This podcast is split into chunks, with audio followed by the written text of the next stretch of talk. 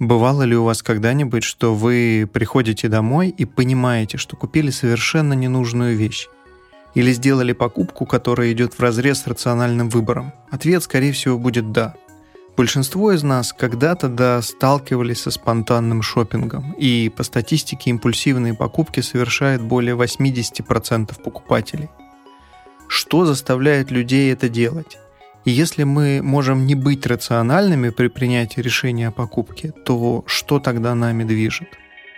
С вами Михаил Бакунин, и это «Маркетинговый сок» – подкаст о бизнесе, маркетинге и идеях, которые меняют мир вокруг нас.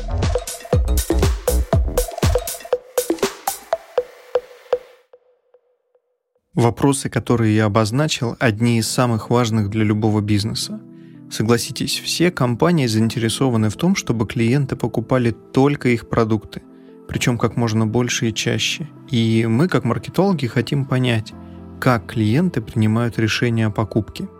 Есть разные методы, которые обычно использует бизнес, чтобы это выяснить. Вам наверняка они знакомы. Например, глубинное интервью, фокус-группы или анкетирование. Представьте себе, вы расширяете продуктовую линейку и хотите выпустить новый вид шоколадных батончиков. Вы отбираете несколько представителей целевой аудитории, задаете им вопросы и пытаетесь понять их предпочтения и вкусы. Казалось бы, все правильно, и традиционные исследования работают. Но у всего этого есть несколько серьезных недочетов. С одной стороны, люди не всегда могут объяснить, почему они купили тот или иной продукт – то есть что именно повлияло на их решение о покупке. С другой стороны, люди могут и не сказать о своих истинных мотивах. Здесь мы сталкиваемся с проблемой, которую ни анкетирование, ни фокус-группы решить не могут. Думаю, ни для кого не секрет, что покупки по большей части вещь эмоциональная и иррациональная. То есть мы чаще покупаем как будто на автопилоте, не задумываясь.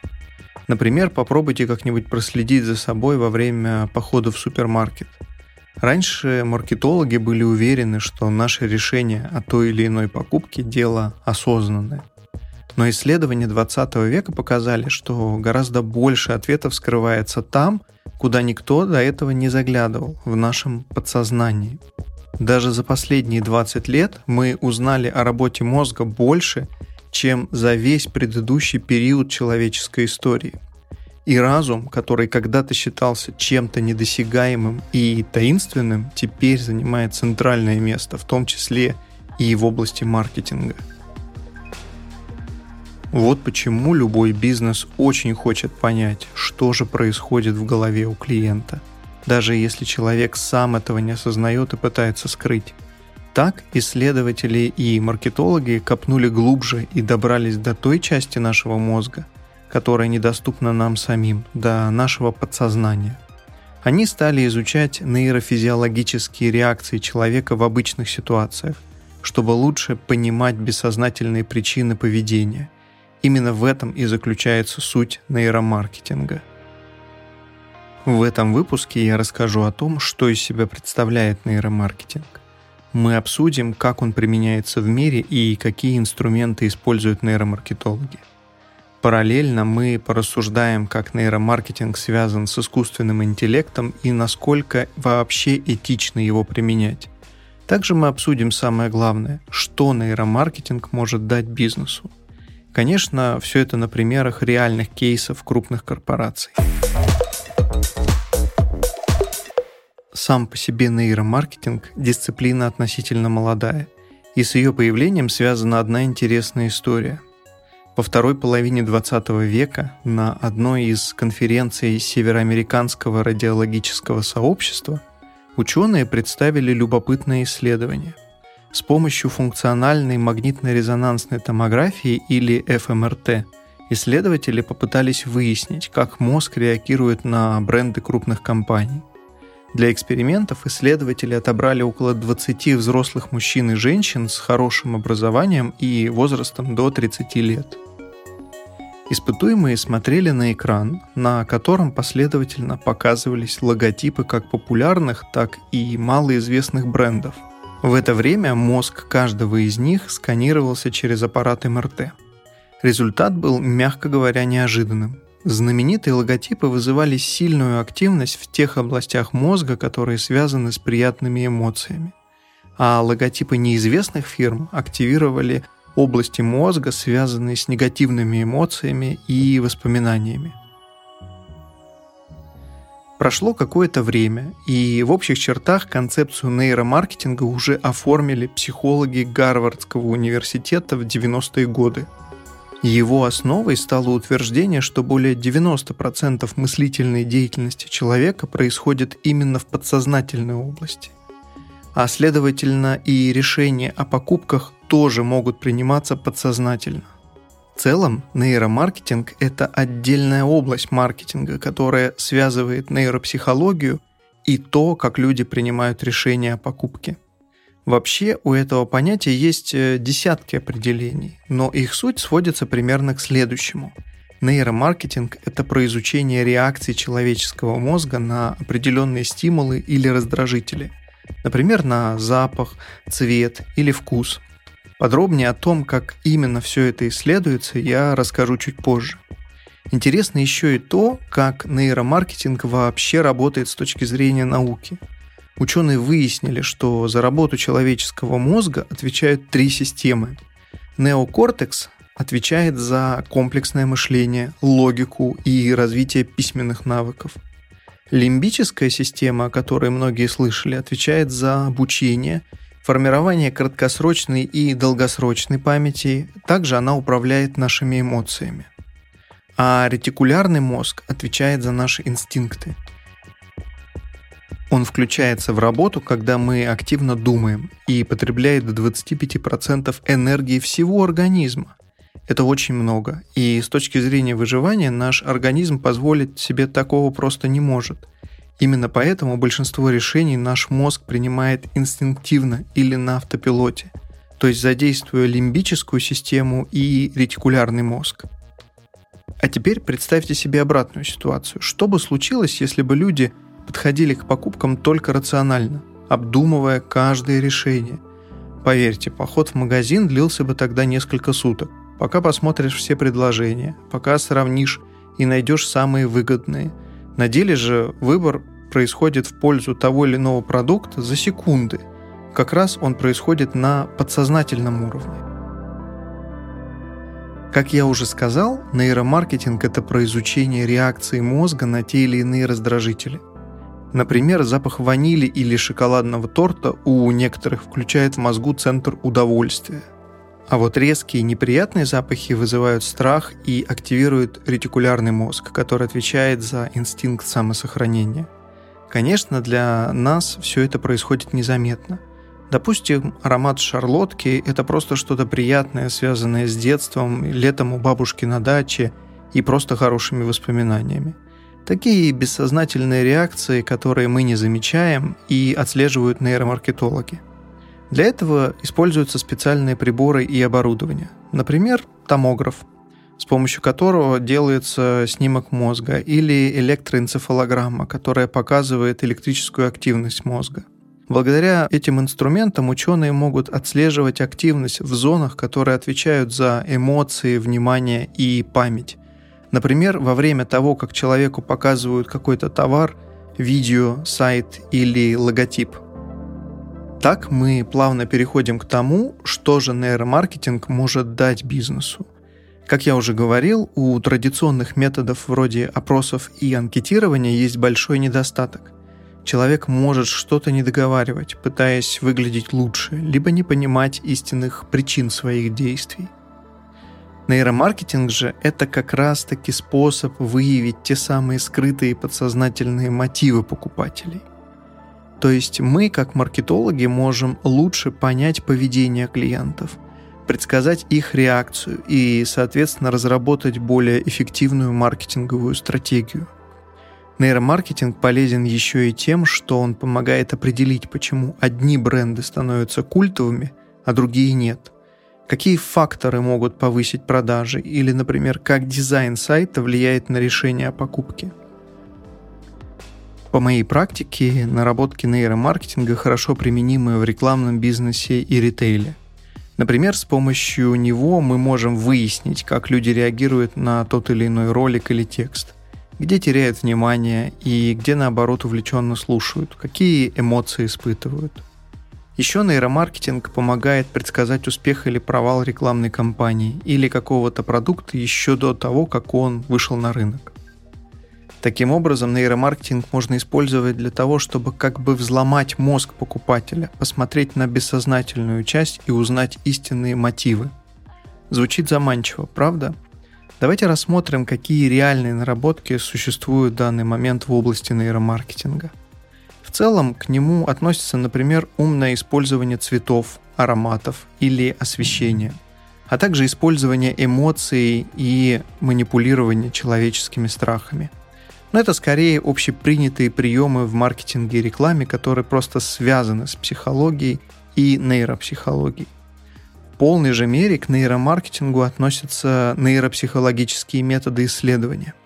Это может быть, к примеру, наблюдение за сердечно-сосудистой системой человека или наблюдение за измерением электрического сопротивления кожи и регистрацией сокращения мышц лица, а также eye-трекинг. Например, с помощью того же eye-трекинга мы можем отследить направление взгляда человека, его длительность, а также размер зрачков. Этот инструмент может пригодиться нам, когда мы, к примеру, оцениваем сайт или какой-то либо рекламный баннер. Часто на основе ай-трекинга делают тепловую карту, то есть накладывают на тестовое изображение результаты в виде цветовых пятен. И, соответственно, чем теплее цвет, тем больше внимания уделяется людьми тому или иному элементу на изображении. Приведу интересный пример, которым, возможно, пользуется практически каждый маркетолог. Замечали, что у таргетированной рекламы или тизерной рекламы, где есть лица людей – обычно более высокая конверсия, чем у других креативов. Это происходит не просто так. Однажды ученые провели эксперименты и выяснили, что основная точка фиксации на изображении человека – это его лицо. Для этого они как раз-таки использовали eye-tracking. Исследователи выявили еще одну особенность. Если на рекламном объявлении человек смотрит прямо – то фокус внимания испытуемых находится на его лице. Но если человек в рекламе смотрит на сам продукт, то испытуемые тоже смотрели на товар. Например, это же показало исследование печатной рекламы шампуня Sunsilk. На всех образцах была девушка, слоган и сам шампунь. На первом образце девушка смотрела прямо в камеру, и только 6% испытуемых посмотрели на шампунь. На другой рекламе девушка смотрела уже на шампунь, и здесь на него обратили внимание более 80% участников. Еще один инструмент нейромаркетинга – это, как ни странно, полиграф. Он фиксирует силу эмоциональной реакции, дыхания и электрическую активность кожи на тот или иной контент. То есть полиграф используется для оценки эмоциональной вовлеченности – еще нейромаркетологи используют МРТ и энцефалограмму. С помощью этих инструментов мы можем понять, насколько сильный эмоциональный отклик испытывает человек, когда смотрит на тот или иной продукт или рекламу. С помощью магнитной резонансной томографии можно сделать снимок мозга, который покажет эмоциональные всплески, а электроэнцефалограмма показывает его электрическую активность. Приведу конкретный пример. Представьте себе, что некий бренд, который производит автомобили, хочет выйти в новую для себя категорию и начать производить стиральные машинки. Перед ним возникает вопрос, насколько сильно он ассоциируется у аудитории по данному направлению. Это может показать та же электроэнцефалограмма. Например, мы показываем человеку логотип Мерседеса, а потом изображение стиральной машины. И детектор показывает, насколько сильно сигналы могут соответствовать друг другу или наоборот не соответствовать. То есть чем меньше бренд Mercedes ассоциируется у потребителя со стиральной машиной, тем сильнее будет рассогласование. Еще нейромаркетологи обычно используют камеры высокого разрешения, чтобы распознавать и обрабатывать выражение лица человека – Так исследователи регистрируют микромимику, то есть минимальные изменения в лице человека, которые связаны с тем, что он только что увидел. Для чего нужен весь этот арсенал сложных инструментов?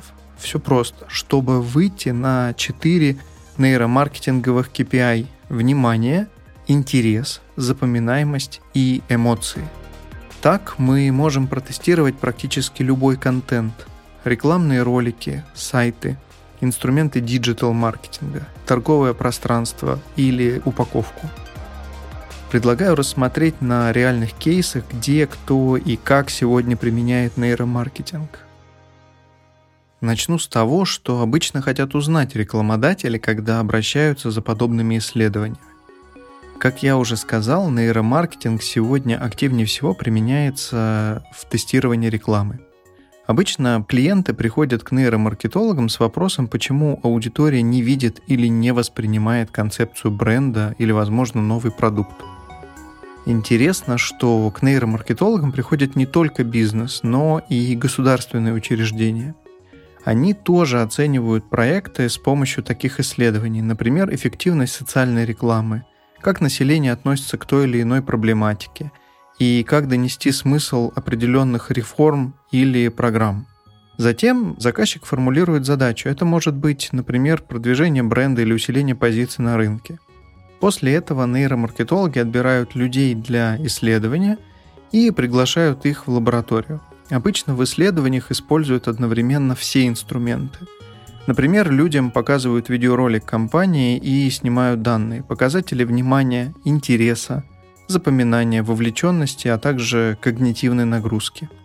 После этого данные передаются заказчиками, безусловно, предварительно они анализируются. По большому счету, бизнесу не важно, как там расширяется зрачок у покупателя. Компаниям интересно мышление человека, его решение о покупке. И как это происходит, как раз и содержится в отчетах нейромаркетологов. То есть задача нейромаркетолога провести связь и выявить закономерности между нейрофизиологическими реакциями клиентов и принятием решения относительно продукта или другого объекта исследования. Сама процедура длится в среднем от 5 дней до 3 недель.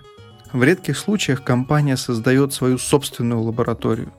Например, такая есть у компании Coca-Cola – там систематически проводятся исследования, которые показывают, какие рекламные видеоролики или даже отдельные кадры оказывают наибольшее влияние на аудиторию.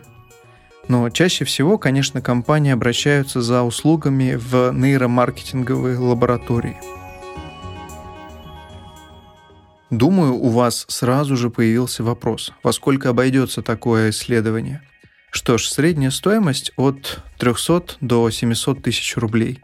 Возможно, именно поэтому кейсы из нейромаркетинга обычно встречаются только у крупных корпораций. Часто бренды используют нейромаркетинг, чтобы улучшить дизайн своих продуктов и сделать его привлекательнее. Например, компания Hyundai в 2011 году протестировала таким образом новый дизайн автомобиля на 15 добровольцах. Люди рассматривали части машины, а электроэнцефалограмма фиксировала их эмоции. В результате эксперимента компания решила изменить внешний вид авто. Или еще один пример. Знаете, откуда взялся дизайн упаковки чипсов Lay's? Компания, которая их выпускает, однажды провела исследование и выяснила, что к покупке чипсов людей не мотивируют натуральные матовые цвета, а также фотографии полезных продуктов.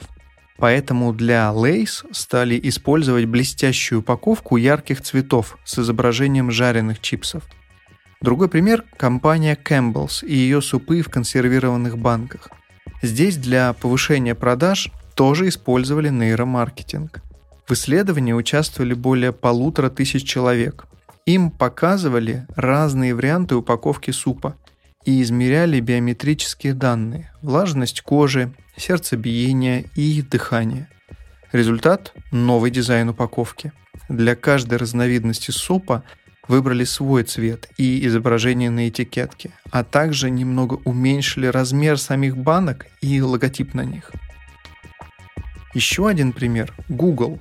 В свое время компания изучала, какие рекламные форматы больше нравятся пользователям YouTube, Выбор стоял между оверлеями, то есть небольшими баннерами в нижней части экрана, и прероллами, то есть рекламными роликами, которые запускаются перед видео. Оказалось, что зрителям больше нравится оверлей, поэтому Google углубилась в разработку этого направления. А Microsoft применяет данные энцефалограммы для того, чтобы лучше понимать поведение пользователей, когда те садятся работать за компьютеры. Российский рынок нейромаркетинга, конечно, немного отстает от мирового, но его развитие тоже идет бурными темпами все больше компаний включают его в свой пул обязательных маркетинговых инструментов. Например, известно, что Сбербанк уже открыл собственную нейролабораторию. В целом, обычно у нас к таким исследованиям прибегают крупнейшие корпорации из сфер банкинга, товаров повседневного спроса, IT, телекома и ритейла. Например, Альфа-банк, Газпромбанк, Mail.ru Group и другие – а исследовательская лаборатория Нейротренд даже тестировала фильмы «Елки 1914», обе части «Горько» и «Легенда номер 17» до того, как они вышли в прокат. Вообще, у нас в стране есть достаточное количество лабораторий, которые проводят подобные исследования. Например, Нейротренд. Она работает на российском рынке с 2006 года и предлагает протестировать компьютерные игры, торговые пространства, рекламу, упаковку и сайты. Среди их клиентов такие компании, как Макфа, KFC, Боржоми, Билайн и многие другие. Еще одна исследовательская компания – это лаборатория мозга. В портфолио есть кейсы для Сбербанка, BMW, Coca-Cola, Mercedes и канала ТНТ. Другая компания, Fastest, начала как нейромаркетинговая лаборатория, но сейчас разрабатывает онлайн-сервис для того, чтобы автоматизировать часть исследований и сделать их дешевле и доступнее. Конечно, нейромаркетинг пришел к нам с Запада, поэтому крупнейшие лаборатории тоже находятся там. Но большинство из них имеют свои офисы и в России. Например, Нильсон – глобальная исследовательская компания. Она проводит измерения более чем в 100 странах, в том числе и в России. Нильсон помогает брендам анализировать впечатления и подсознательные реакции потребителей. Среди инструментов энцефалограмма, биометрия, распознавание мимики и многие другие. Еще одна международная исследовательская компания Ipsos. Она занимает третье место в мире по объему проводимых маркетинговых исследований. Компания специализируется на предпочтениях и мотивации потребителей, сегментировании и поиске новых рыночных возможностей, также тестировании рекламных идей и концепций. У нее даже есть портфель готовых исследований о россиянах, которые описывают потребительское поведение, стиль жизни и предпочтения. Наверняка, пока вы слушали обо всех инструментах, лабораториях и брендах, у вас назрел один вопрос – а насколько вообще правильно, что маркетологи исследуют подсознание и, грубо говоря, залезают человеку в голову, пытаются взломать нас? Да, отношение к нейромаркетингу сейчас неоднозначное. С одной стороны, он действительно позволяет компаниям улучшать свои товары и услуги, делать их более привлекательными и, соответственно, больше продавать. Но, с другой стороны, сам факт того, что у корпорации есть доступ к подсознанию покупателей, заставляет задумываться об этичности применения нейромаркетинга в целом. Некоторые ученые беспокоятся, что нейромаркетинг может дать брендам суперэффективные средства для манипуляции. Но большинство экспертов уверены, что эта область никак не опасна для потребителей. Почему? Приемы нейромаркетинга – это не про поиск волшебной кнопки «купить» в чьей-то голове. Такой просто нет. Но бренды могут менять свой продукт, чтобы лучше соответствовать предпочтениям целевой аудитории. То есть нейромаркетинг дает компаниям возможность сделать тот или иной продукт таким, каким потребители на самом деле ожидают его увидеть.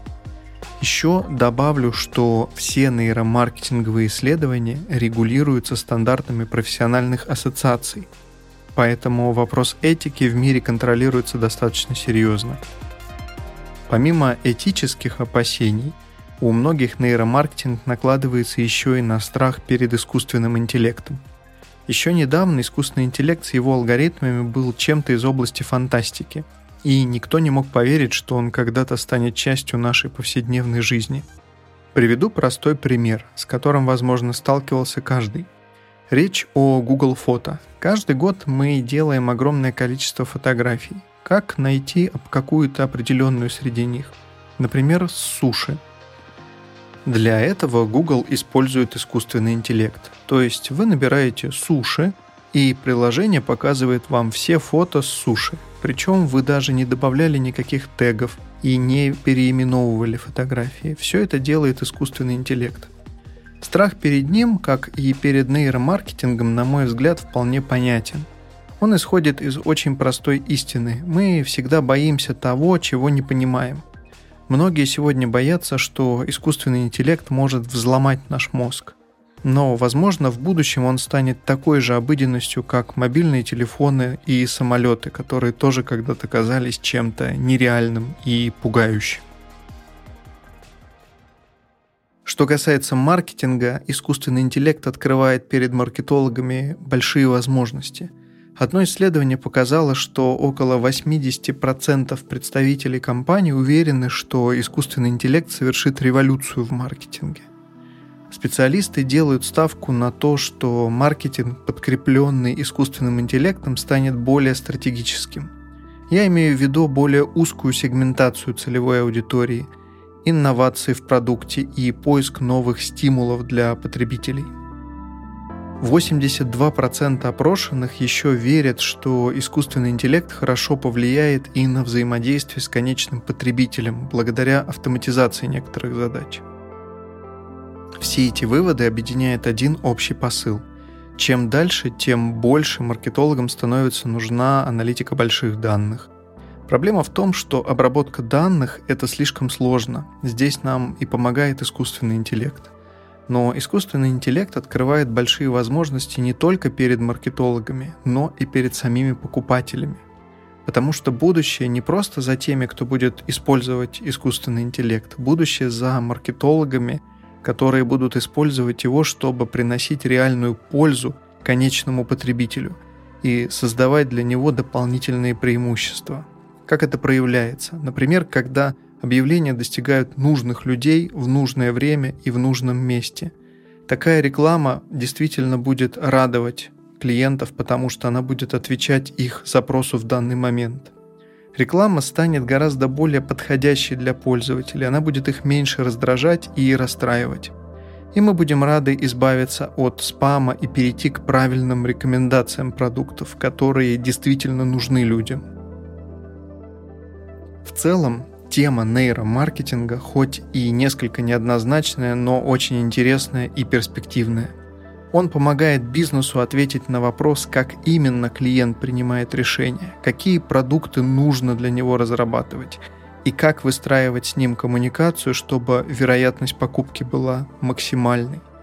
Так же, как сейчас в университетах готовят маркетологов, в скором времени будут готовить и нейромаркетологов – Например, сотрудники лаборатории Нильсон уже как-то преподавали на курсе в Высшей школе экономики и МГИМО.